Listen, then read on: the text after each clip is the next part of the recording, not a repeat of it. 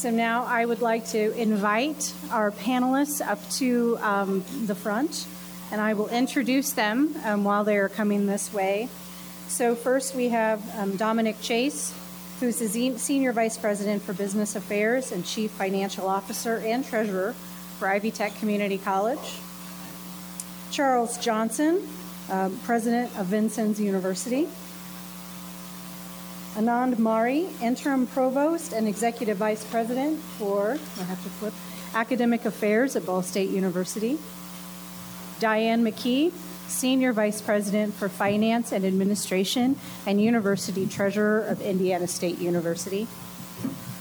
Dwayne Pinkney, Executive Vice President for Finance and Administration in in Indiana University. And last but not re- least, Christopher Ruhl, Chief Financial Officer and Treasurer at Purdue University. Welcome to all of our panelists.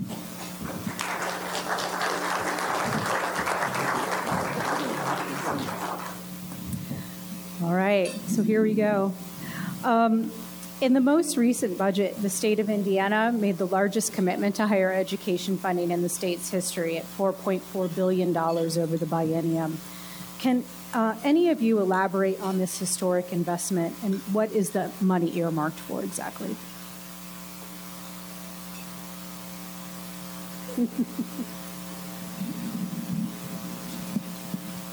So this is a, was a historic year, and we are very grateful for the support we've received uh, to continue to fund higher education in Indiana. And one of the things, of course, is context, and, and this was a great year for budgets uh, overall. Revenue uh, forecasts continue to exceed expectations, and we were pleased that higher education is one of the areas that the legislature continued to invest in.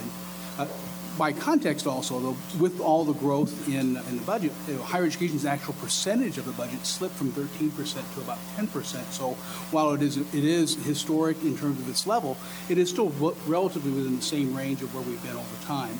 Uh, we are certainly pleased with all the investments that have been made in capital projects, and particularly the cash that's been invested there. And of course, we just heard about the great uh, investment being made here in Indianapolis with the legislature's, legislature's support to uh, fund the split of Indiana University, Purdue University, Indianapolis into two distinct and uh, leading institutions. So a lot of unique factors this year, but we are definitely very, very pleased and honored to have that. And of course, there was also additional additional money to help us address some of the, the ongoing challenges we have to support our institutions. So it was a combination of factors, I think, that led to this historic support. Would anyone else like to weigh in? Well, the, the only thing I would add to that is the, um, you know, the Commission for Higher Education unveiled uh, a new outcomes-based performance funding uh, approach this year, and that is being phased in over this biennia and then subsequently in, in future biennia, I, I would hope. Uh, there really was a, uh, a good working relationship between the universities, uh, the General Assembly, and the Commission to develop those uh, those outcomes.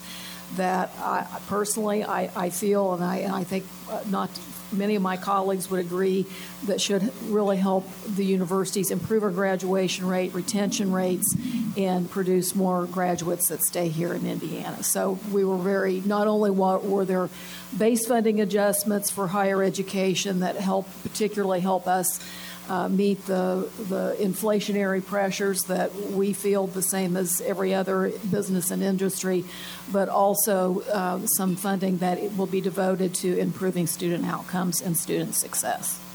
Right.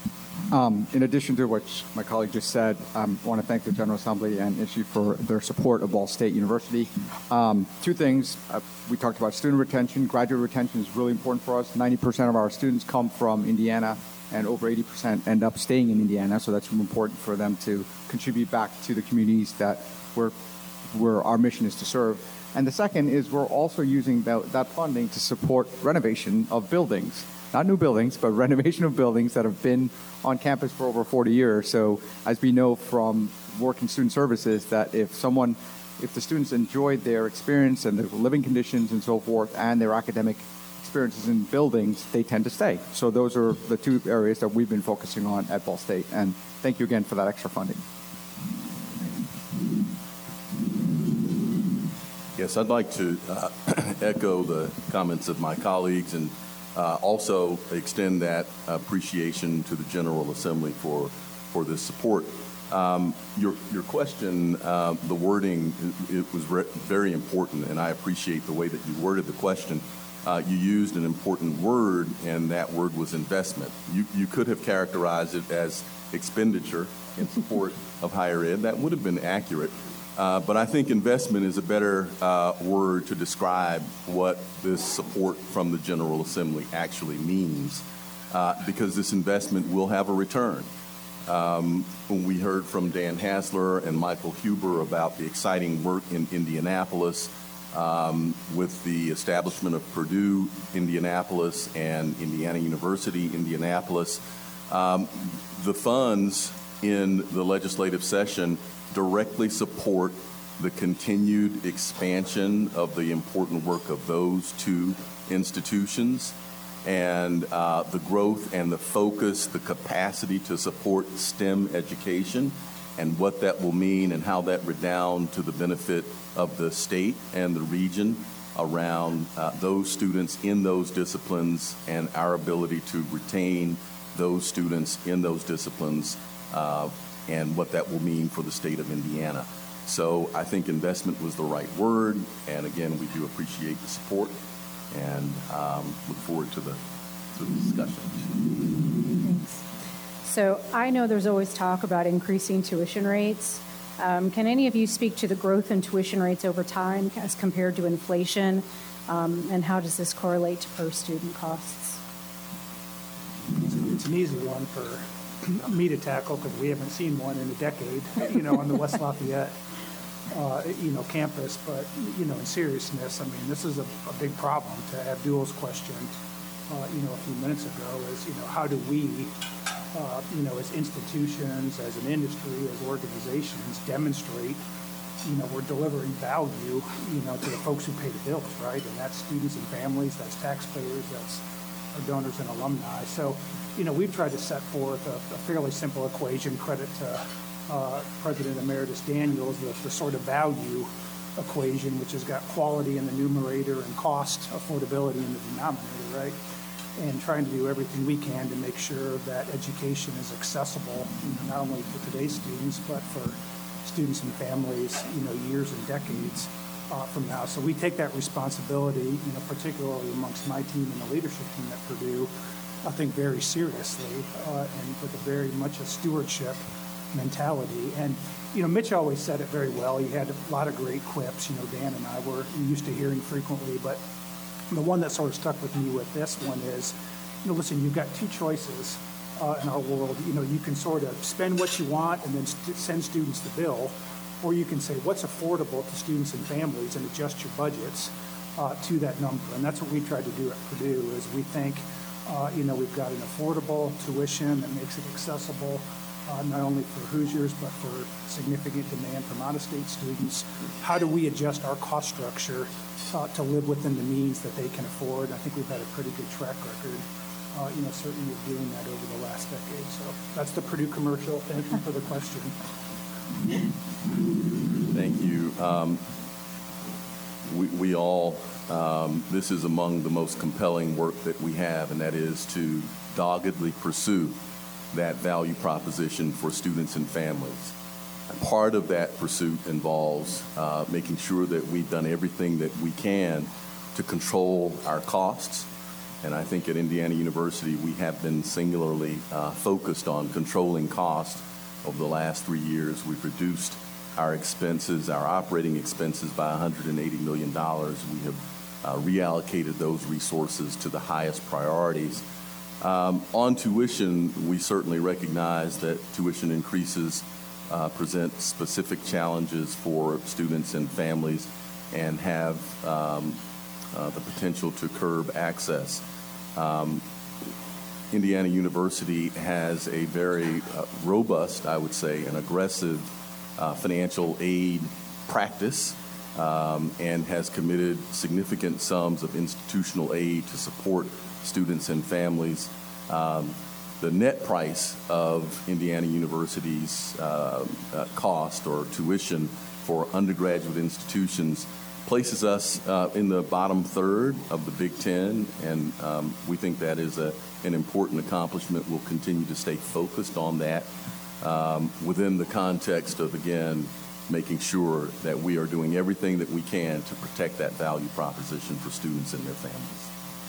Right, and continuing that theme, I also want to point out that for all the public colleges and universities in Indiana, four-year colleges, in-state tuition and mandatory rates have fallen by 2.1% annually over the last decade. So that speaks to the affordability and the value proposition that all public colleges and four-year colleges in Indiana are doing. And in speaking of Ball State specifically, our rate of tuition increases has been below the ITCHE recommendation for the last 12 years in a row. We recognize that one third of our students are first generation, and 60% of our students who get financial aid, which is a lot, are Pell Grant recipients. And so that is a huge factor in what they where they choose to go to college and also being retained there. So those that's something that we pay attention to, kind of like our colleagues over here as well. Yeah, I would just add, I think if you look at the data over the last uh, number of years, Indiana public institutions have done really well holding the line on tuition, and um, it, it's really a, a credit to all the institutions on cutting costs. When you have pressure on the revenue side to be able to cut costs and hold tuition down, that's something we really focus on. But tuition is really just it is the primary component, but one component of the overall cost of education for a student. And we certainly uh, look at inflation-adjusted tuition as a metric, and we, we, we want to stay below that. In fact, Ivy Tech is more affordable in terms of tuition than it was in 2015 when adjusted for inflation. But we also work on the other expenses that students have, like separate fees. And in, in our recent tuition structure, we rolled two separate fees, a portion of one of them into tuition. Uh, I think we use the kind of the comparison to an airline when you when you go to book a ticket. No one likes to be surprised by the end of the process when you have extra fees that you didn't expect at the beginning. And we're really trying to ha- have students understand exactly what they're going to be paying um, from the very beginning. And the same philosophy kind of goes for textbooks, which uh, we started on this journey a number of years ago where we leveraged our size and purchasing power to become a bulk purchaser of textbooks on behalf of students. And what that means is that, that initially, when we started that process, the per credit hour price to pay for that was over $30. And, and by leveraging our purchasing power and the volume, we were able to get that down to $19 a credit hour. And we covered it with, with HEERF dollars the last two years. But this academic year, it's going to be $17 a credit hour. And then next year, it will be $16.50 a credit hour. So at a time when inflation is actually increasing rapidly, we're able to drive down the cost of textbooks on behalf of students. So it's really, tuition is, is certainly something that gets our attention, but we, we look at the full picture of all the costs that, that students are going to have to pay to go to college. Well, as all my colleagues have indicated, I, I think we've all, um, we've all really taken great pains over the last several years to minimize any increases in tuition, uh, being very cognizant of the, the cost of students and their families. At Indiana State, we, uh, a year ago, two years ago, adopted the Indiana State Advantage.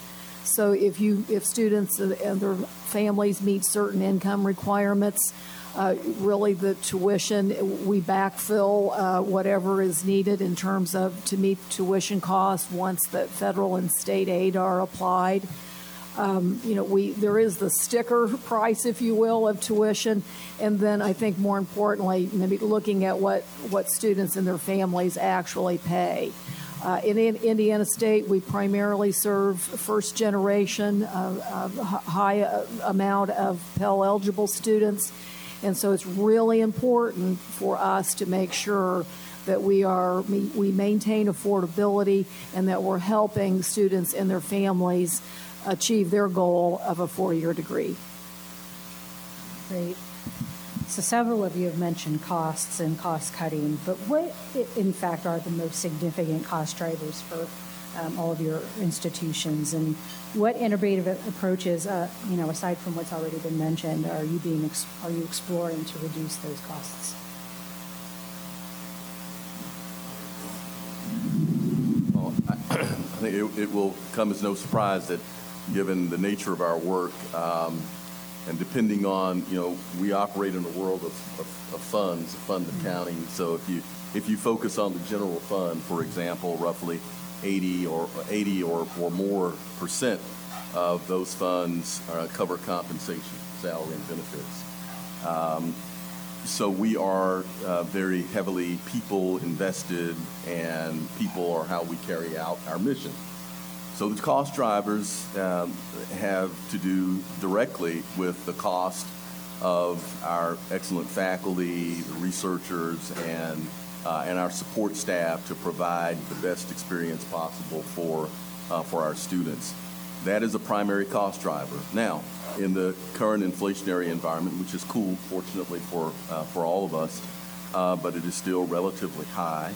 Um, there are other factors that impinge on um, on us as well that have to do with the cost of insurance and utilities and those things. But again, it's our labor costs that is a primary driver for us. If you are, uh, for example, at Indiana University, whether in Indianapolis where we're growing our research enterprise and in Bloomington where it is more mature, but we continue to invest in it, uh, those costs are also uh, drivers for research institutions, startup costs for faculty, equipment costs. Um, these are the things, uh, again, that go directly to the, the value, that value proposition that we talked about. It is not just spending for spending's sake. It is about creating the experiences and the preparation for students to serve um, our economy. So following up on Dwayne's comment, uh, one thing that he, he, you know, he, I think mine, made it minor, which is the utility cost, which right now at Ball State increased by 5.8%. And we have the largest geothermal system in the United States. Even then, our utility costs increased by 5.8%, which is quite a bit. So those are things that are beyond our control, um, that are market forces that are playing a role in what we do in terms of cost. So related to what drives costs, and one of the challenges in higher education is we just don't have the ability to bend the cost curve the way other institutions or other types of industries have done, right? There is a limit to how well we can teach uh, students within a certain number, right? A lab or a class, particularly one that requires a lot of individual attention, has a capacity that is constrained by the quality. Uh, we have labs where students are operating on hundreds of thousands of dollars worth of equipment that could also do harm to them. I don't want 50 people in the room where one instructor has to, to oversee their safety and their quality of learning. So tho- those are some of the challenges we have. We can't just keep piling more students into a classroom or lab to br- drive those unit costs down. The other thing is we've tried some things to reduce those costs, I think, as an industry and across different institutions at various degrees. And that is you know, the adjun- adjunctification of the teaching uh, core. We, we hire more part-time faculty. Those provide you know, great, great opportunities for engaging people who may have professional experience, engaging people who may have other opportunities to help students make connections to industry or the fields they want to go into. But there's only so much of that that you can do as well. You still need a core faculty that's going to own the programs, own the relationships with the, the organizations that we interact with, as well as the curriculum, and making sure that we are staying abreast and delivering the quality outcomes that we need to. Different institutions also have different student needs, and so our, stu- our organization and many others are, are heavily invested in student success support. Uh, we spend $2 million a year just in academic and student support activities to support our students because we're an open enrollment institution and we take students where they come, whatever needs they may have, and to try to provide every single one of them with an opportunity for success. Many of our programs, like many others, are heavily technology invested. And so we have to invest in new technologies and keeping those labs and, and those equipment up to date. You know, try buying millions of dollars worth of planes uh, at, at, at, a, at a time and, and figuring out how much you have to spend on those types of things. You gulp, but then those are necessary equipment to deliver the quality of the education, particularly with the safety pieces involved. And then finally, you know, there, there is certainly some growth in administration, but a lot of that growth in administration is also tied to the regulations that we are under, both federally, statewide, as well as accreditation requirements. There are many, many different places where we are having to, to put resources in place that are not directly impacting the learning of the students to comply with, with regulations that come to us unfunded by the federal government. And, and many of those are, are well intentioned and they're providing good, good outcomes in some respect, but they have to be funded in some way, and that has to come from the institutions themselves. I think with the sort of the panel you have, you know, assembled here today, you've got, at least within the organizations themselves, you know, a, a fair amount of, you know, kind of cynics, you know, right? I mean, you see from an industry standpoint these headlines of these places quote devour money. I'm like, you're embarrassed, or you should be embarrassed, you know, even if your institution isn't in uh, the sort of headline. And, you know, the, the jokes of, you know, how does a hired administrator get something done? They hire another administrator, you know, to sort of do the work, right? And, and so you got to be vigilant, you know, on top of this, you know, kind of every day and sort of managing. And the discipline I think we've tried, you know, at Purdue at least, is focusing kind of as, as Chuck alluded to, like what's the core mission, you know, right? And making sure whatever we're spending on academic instruction, research and discovery, outreach and engagement, uh, that's where you're targeting your resources and you're spending a disproportionate amount of time in my world making sure the administrative bloat that we take a bunch of arrows on, you know, doesn't land at our doorstep, you know, as institutions in Indiana. And I think, you know, collectively we've done, you know, a decent job at that. There can always be more, but, you know, we put into place a lot of, you know, sort of reporting and metrics around uh, what's our student to staff ratio, what's our faculty to staff ratio, what's our academic core positions to our administrative positions, and making sure those ratios get better uh, over time, not worse. Uh, but it's an uphill battle, you know, just in terms of, uh, as Dwayne described, you know, the, the sort of human component of it. I do think there's, you know, a few things that have been helpful to us. I think remote work has been a big one, uh, by the way. Like our ability to compete for talent and not have to have people come to, uh, you know, West Lafayette for jobs that they don't need to come to West Lafayette uh, for has been, uh, you know, an, an advantage uh, for sure. I was talking to my, my healthcare friends earlier, and we put a big uh, plan in place several years ago to really go after uh, the university component of healthcare costs, which for us is about $200 million uh, a year, and that's direct agreements with providers, that's narrow networks, that's building our own health campus uh, to serve faculty and staff. So, you know, I think a big component of it, right, is you, sort of hear, I think folks that don't do it right, it's like, oh, woe is me, there's nothing we can do about it. But, you know, it's our job to, despite all of the sort of macro factors, we got to manage it so it doesn't manage us and, and be on top of it and do everything we can uh, to keep those costs down. And, and that's the responsibility we bear, uh, you know, as leaders of publicly funded institutions. So the media has reported recently on a study from the National Student Clearinghouse that indicates 1 million fewer people are enrolled in college than before the pandemic. Why do you think the public has grown increasingly skeptical about the value of higher ed? It's, you know, one of these questions we, you know, sort of wrestle with, you know, a lot, right? And I think there's a lot of factors, uh, you know, strong economy has impacted, uh, you know, particular institutions, you know, and, and a group of students who, like, why? Why would I spend all this money, and incur all this debt, and have no better economic outcome? Uh, you know, right? So, so we got to do, continue to, to do our job, sort of selling the value. I mean, Dan described it well earlier. For a resident Hoosier to spend forty thousand dollars on a degree in engineering and earn two to three times that coming out of college, like we got to describe that. We got to sell that. We got to make sure people understand that. But I do think there's a dynamic. I, I agree with what Dan said. Uh, and this comes from my, you know, role that, of having Dom's job, you know, in a prior life, of like, there's gradations of all of this, and it's not for everybody. Uh, you know, right? And it was it, in the Ivy Tech world, you'd say, look at what these HVAC techni- technicians can do, look what these nurses can do, uh, and look how affordable, you know, that outcome is for them. So trying to do, I think, a better job, uh, you know, as a state of, is it for you or not? But ultimately, you know, in my world, I'm a numbers guy. I'm like, what's your ROI? You know, individually, what's your ROI? Is it sort of a group of students? Is this a good value, you know, in terms of the outcome I'm going to get for the cost? uh, you know, I'm going to pay. And we hope at Purdue, the answer is resoundingly yes for the vast majority, uh, you know, of our students. But we got to continue to sort of tune that uh, and make sure we can fulfill that commitment moving forward. Chris, I, I couldn't agree more. One, one of the things I think we've, we've not done well as an industry or as a society is, is made this decision about pursuing higher education into an economic decision. We've turned it into a romantic decision about finding my life's mission and my life's value and my dream school and all these things. And we've tended to, to add to that, that type of perception. But we really need to sit down and think for, for many of us, this is probably one of the largest economic decisions we're going to make in our lives. It's going to have the biggest impact. Do we sit down and really look at this from an ROI perspective? Do we sit down and take a look at, there are multiple pathways to get to the same outcome. Which ones are the best pathways from an investment standpoint? Uh, To that point, you know, there, there are multiple, multiple ways to get to the same bachelor's degree through different institutions and different ways. They don't have to all start at 18 and end at 22. And so we need to make sure that people are sitting down and looking at this from a, a, a, a true investment standpoint as they're looking at the return on that investment. Right. In addition to what we talked about, the communication and explain the value add of higher education for students, it's interesting that in, in doing research for this, that over 90% of college graduates still think college graduates, college, a college degree is worth it. So that's one thing I've learned.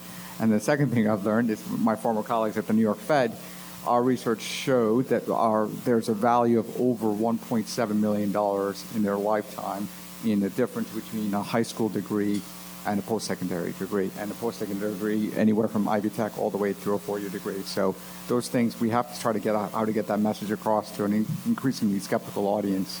But Well, you got to be sort of careful in all of this too, of the, sort of pathways, right? If you look at sort of our numbers, for example, you know, 99 point something, you know, percent have no debt or, pay their debt back on time.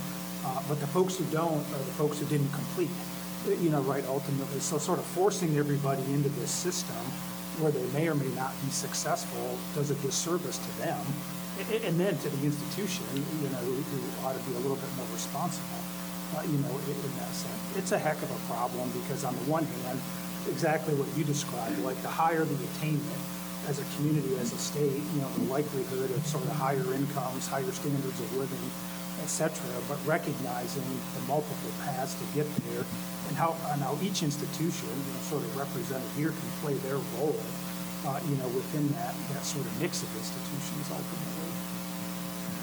Yeah, I'd just add, I, I think um, it, it, it costs too much com, combined with more alternatives enabled by technology. And I mean, so many people go to YouTube to learn things now, and they're learning things faster. And I don't think that, that you know, as, as a consumer, that we would want at this, in this day and age, a, a length of time to determine when we know something. So folks kind of want to go at their own speed and their and and they want it to be flexibility and customized based on them and if they want to put it in more and get done faster you know how do we how do we make that work but but I really think um, I always come back to the the supply and demand intersection and when when a, price gets too high you're going to have uh, lower demand so I think I think that's something that we we uh, need to continue focusing on and continue to make it more affordable.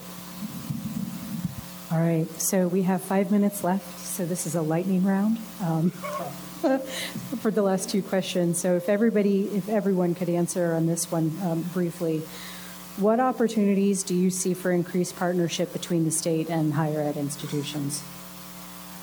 maybe I'll start. I mean, I didn't weigh in sort of deliberately on the the sort of, you know, economic appropriation question. You know, we're, we're grateful, but I see our impact, frankly, you know, in, in economic development and, you know, Dan described kind of what we're doing in Indianapolis, but we've got a lot of projects in the pipeline, you know, right now in the area of semiconductors and national security uh, and things like that. And, you know, how do we play an outsized role, you know, as a university? Uh, Dwayne described it well. I mean, the ability of all this human capital, uh, you know, you have to attract other uh, really talented human capital who want to be part of that ecosystem. Uh, I think that's a big responsibility, you know, that we're trying to, to shoulder uh, with the help of the state. And the state's been great, you know, in, in terms of partnering there. And I think really that sort of focus around how do we leverage the university talent uh, to attract more talent, more jobs, more investment. Uh, I see terrific upside, uh, you know, in partnering more with the state and the private sector together to accomplish that. I, I think just greater intentionality around that link between the things that we do well and the things that are important to the state.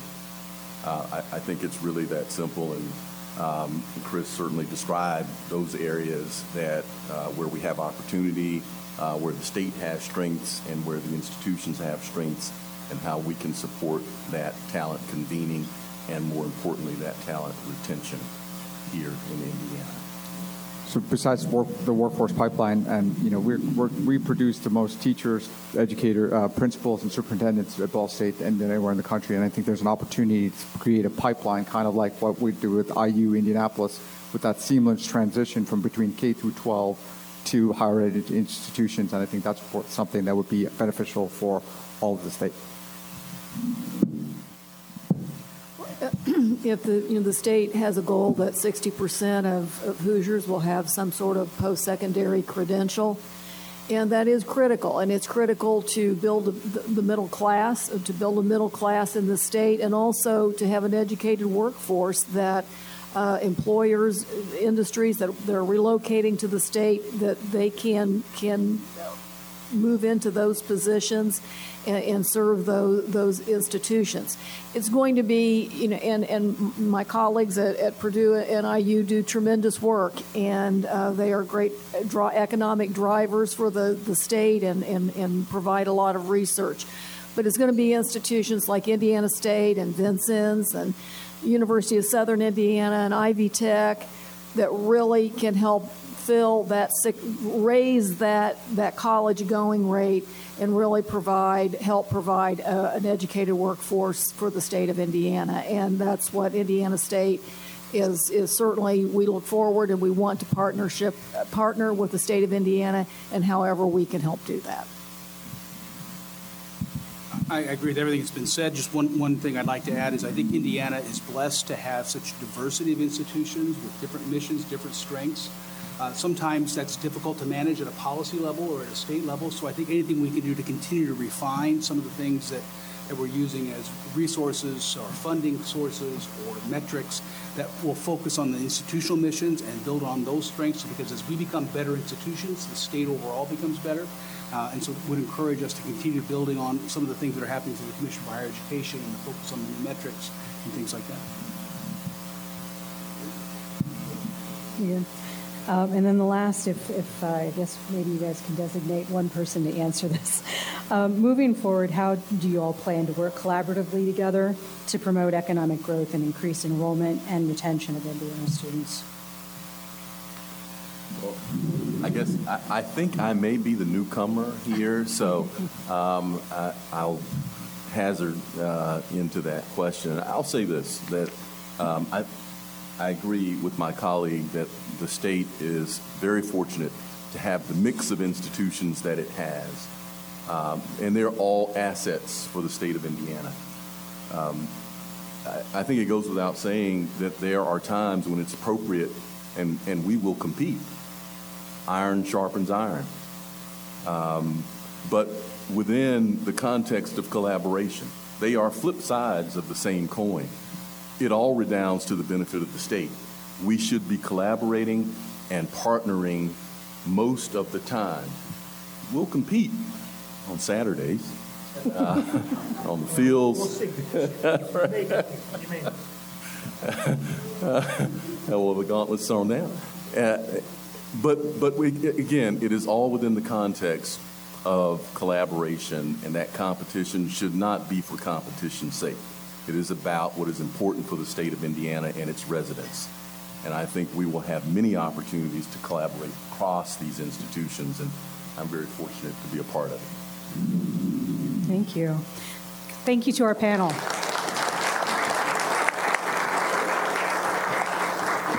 I want to thank um, all of our speakers today um, and our sponsors, Lumina Foundation and Indiana University, for their support of the event. Congratulations, Gretchen, um, for the Earl Ryan Award. We're just so thrilled to give that to you this uh, this year, and, and want to thank you again for all of your dedication and support for the work of the Institute. And so, a little plug before I let you go today. Uh, please join the Fiscal Policy Institute and Purdue Center for Regional Development on November 9th for a webinar on the state of broadband in Indiana. And also save the date for the Indiana Fiscal Policy Institute's Ideas Conference taking place on April 11th in Noblesville. We'll have more information on that available um, in the coming months. And you can learn more about the work of the Institute and how you can support us at www.indianafiscal.org. Thank you and have a great rest of the day.